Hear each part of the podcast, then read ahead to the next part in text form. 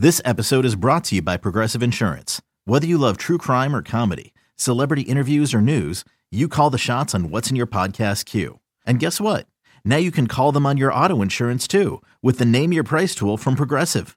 It works just the way it sounds. You tell Progressive how much you want to pay for car insurance, and they'll show you coverage options that fit your budget. Get your quote today at progressive.com to join the over 28 million drivers who trust Progressive.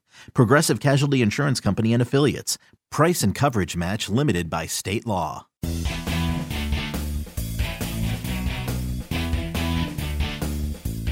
Welcome to the MLB Extras Kansas City Royals podcast.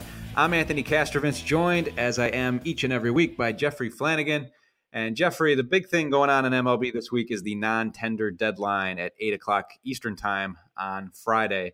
And the Royals don't have a ton of arbitration eligible players this year. Jesse Hahn, Cheslor Cuthbert, Brian Flynn uh, are there only three. Any non-tender candidates among them? Yeah, they uh, they took care of business a little bit about a month ago by uh, basically outrighting uh, Nate Karns and Paulo Orlando, um, and so uh, those guys would have been arbitration eligible. They're not now. And really, the, the three they have left, um, you know, the club officials I've talked to, they're not really sweating this one out because financially, uh, even if these guys went to arbitration, it wouldn't be a big hit. Uh, Jesse Hahn's coming off um, surgery, of course, and he's probably going to miss at least half the season. Cheslor Cuthbert spent almost all last year uh, in Arizona rehabbing. And Brian Flynn, you know, is a is a capable, uh, you know, reliever with a bunch of roles uh, in that bullpen. Uh, none of them are going to break the bank. So, uh, you know, I, I, think they they're they're probably starting to rethink uh, Cheslor a little bit, um, and maybe non-tender him, uh, just because they've got Hunter Dozier at third. Um, they've got some other guys in the lower system. He can't stay healthy. Uh, to me, if, if there's one of the three candidates who probably gets non-tender, it would be him.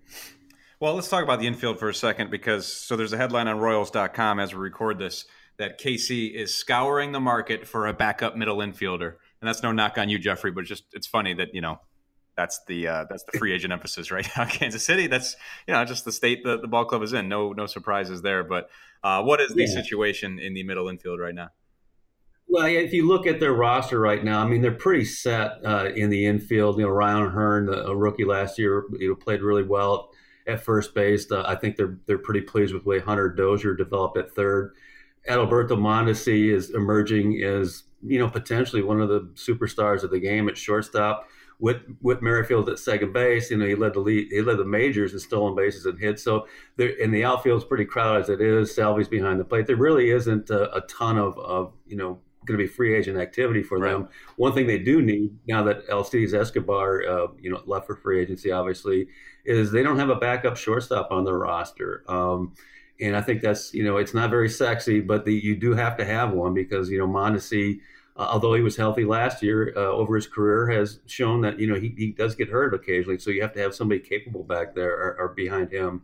Um, and it's not going to be Nicky Lopez um, as much as you know fans probably want to see him emerge uh, they don't really want to bring him up uh, from AAA. Uh, he doesn't have to go on the 40 man roster until next fall. And they really don't want to uh, bring him up unless he's going to be a starter. Uh, they're not going to bring him up just to be a backup and sit you know on the bench five or six days a week. So that's not the answer. Uh, Rosell Herrera played some shortstop in the minor leagues um, when he was much younger, uh, you know, talking four or five years ago. Hasn't done hardly any of it lately. He could be a guy, he's kind of like Whit Merrifield, where he can play outfield and infield he might be an economic solution for that. And if you look right now in the market, uh, the shortstops that are available, most of them, you know, like Machado and, and Iglesias and those guys, you know, they're starters and, and stars. So I'm not sure they're going to find, you know, the answer there. They may have to do one of Dayton Moore's famous uh, uh, trades, uh, you know, kind of under the radar trades. And uh, other than that, you know, I, I, think in terms of free agency and stuff like that, um,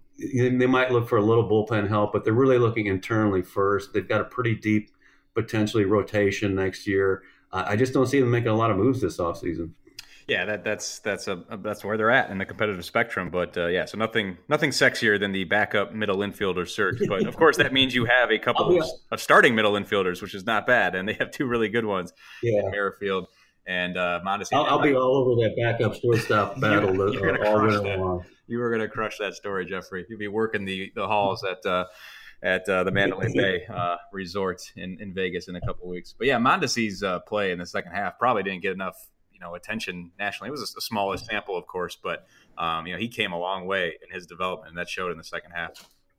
Absolutely. I mean, he's a guy that we don't even know the ceiling for him. I mean, he showed tremendous power. You know, he's hitting 420, 430 foot homers from both sides of the plate. Um, speed wise, you know, Whit Merrifield's already conceded that he's never going to win another stolen base title with uh, with that guy on his team um, because he, he could be a 70, 80 stolen base guy. You can't throw him out. Um, and defensively, you know, very gifted, strong arm, tremendous range. You know, always gets the comparisons to Francisco Lindor uh, and those guys. But um, to be honest, I think he could be even better. Um, he's got that kind of a skill set. So uh, the Royals certainly have that much to look forward to next year. So there was some news this week, uh, Jeffrey, with the Royals hiring former Cardinals manager Mike Matheny to be a special advisor for player development. And uh, of course, you know, when news like this comes out, everybody's immediate thought is, "Oh, is that the uh, manager in waiting?" You know, right. for if or when uh, Ned Yost uh, hangs him up. So, what are your thoughts on on Matheny coming to the organization?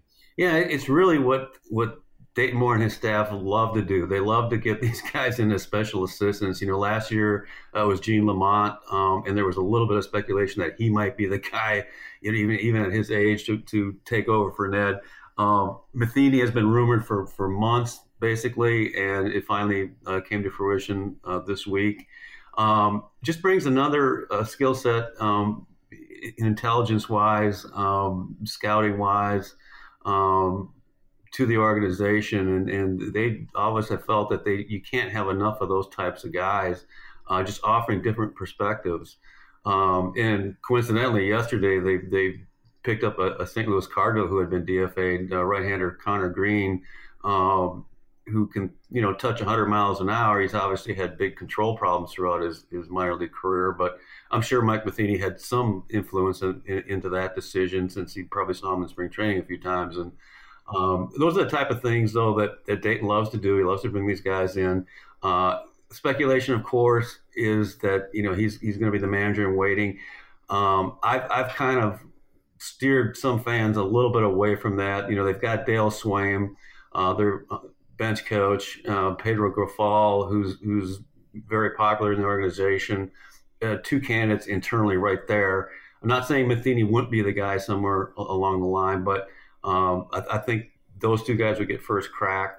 And the other thing is, you know, Ned's coming back for next year. That's for sure. I wouldn't be shocked if he came back in 2020 as well. Um, he does not want to leave until this rebuild has really reached full steam. Um, if they have a great year next year, and by great I mean you know win 75, 80 games, and he feels like the, the rebuild is you know going forward strong enough that he doesn't have to stick around. And the new guy can come in. Then maybe he steps down. But I, I wouldn't be shocked if he came back in 2020. So if you're waiting for Matheny to take over, you might wait a couple years. Interesting. Well, maybe brush up on the Matheny manifesto just in case, Jeffrey, because you never know. But yeah, um, you know, we appreciate uh, everything Mike does uh, for for youth sports, and, and yeah, definitely uh, a good baseball man. Um, so we had a list, Jeffrey, of 30 uh, rookie of the year candidates, one for every team. And for the Royals, it's Nicky Lopez. This is written by our friend uh, Jonathan Mayo. Uh, he pegged Nicky Lopez as a potential rookie of the year candidate for the Royals. The opportunity has to be there, of course. And you profiled Nicky Lopez as well for, for Royals.com. So tell us a little bit about him. Yeah, he's um, you know he's not a Creighton. He's 23 years old. Um, he's really advancing through the system quickly. Um, uh, you know, a lot of fans and, and, bloggers already think he's major league ready. Um, and like I mentioned before, that's not going to happen unless he has a starting job, and that's not going to happen unless something happens to Mondesi or, or Whit Merrifield. You know, maybe you know there, has been a lot of rumors about Whit Merrifield getting traded uh, at the winter meetings, and, and, that's certainly a possibility. I don't think it'll happen, but if it is, then maybe Nick wins the job uh, in spring training. But as it is right now, he doesn't have to go on the 40. Uh, no offense to our buddy Jonathan, but he doesn't have to go on the 40 till next fall. So for him to be rookie of the year, um, a lot of things would have to fall in place. Um, they've got some other candidates uh, internally that if they just want to have a backup shortstop or backup second bases, Uh, Humberto Arteaga is another guy that's not on the 40 right now, but you know that could be alleviated next spring. Uh, but yeah, and getting back to Nicky, he, he's certainly a talented guy. He's got a strong arm. They feel like uh, he's almost as good as as Mondesi at shortstop defensively, um, and he's you know developed uh, some upper body strength and, and, a little bit of pop in his bat. Um, they're very high on him. Look, he's he's going to play middle infield someday for the Royals soon, no doubt. All right, he's on the Royals beat, and he's on the backup middle infielder beat. Jeffrey, thanks for doing this as always. Thanks, Anthony.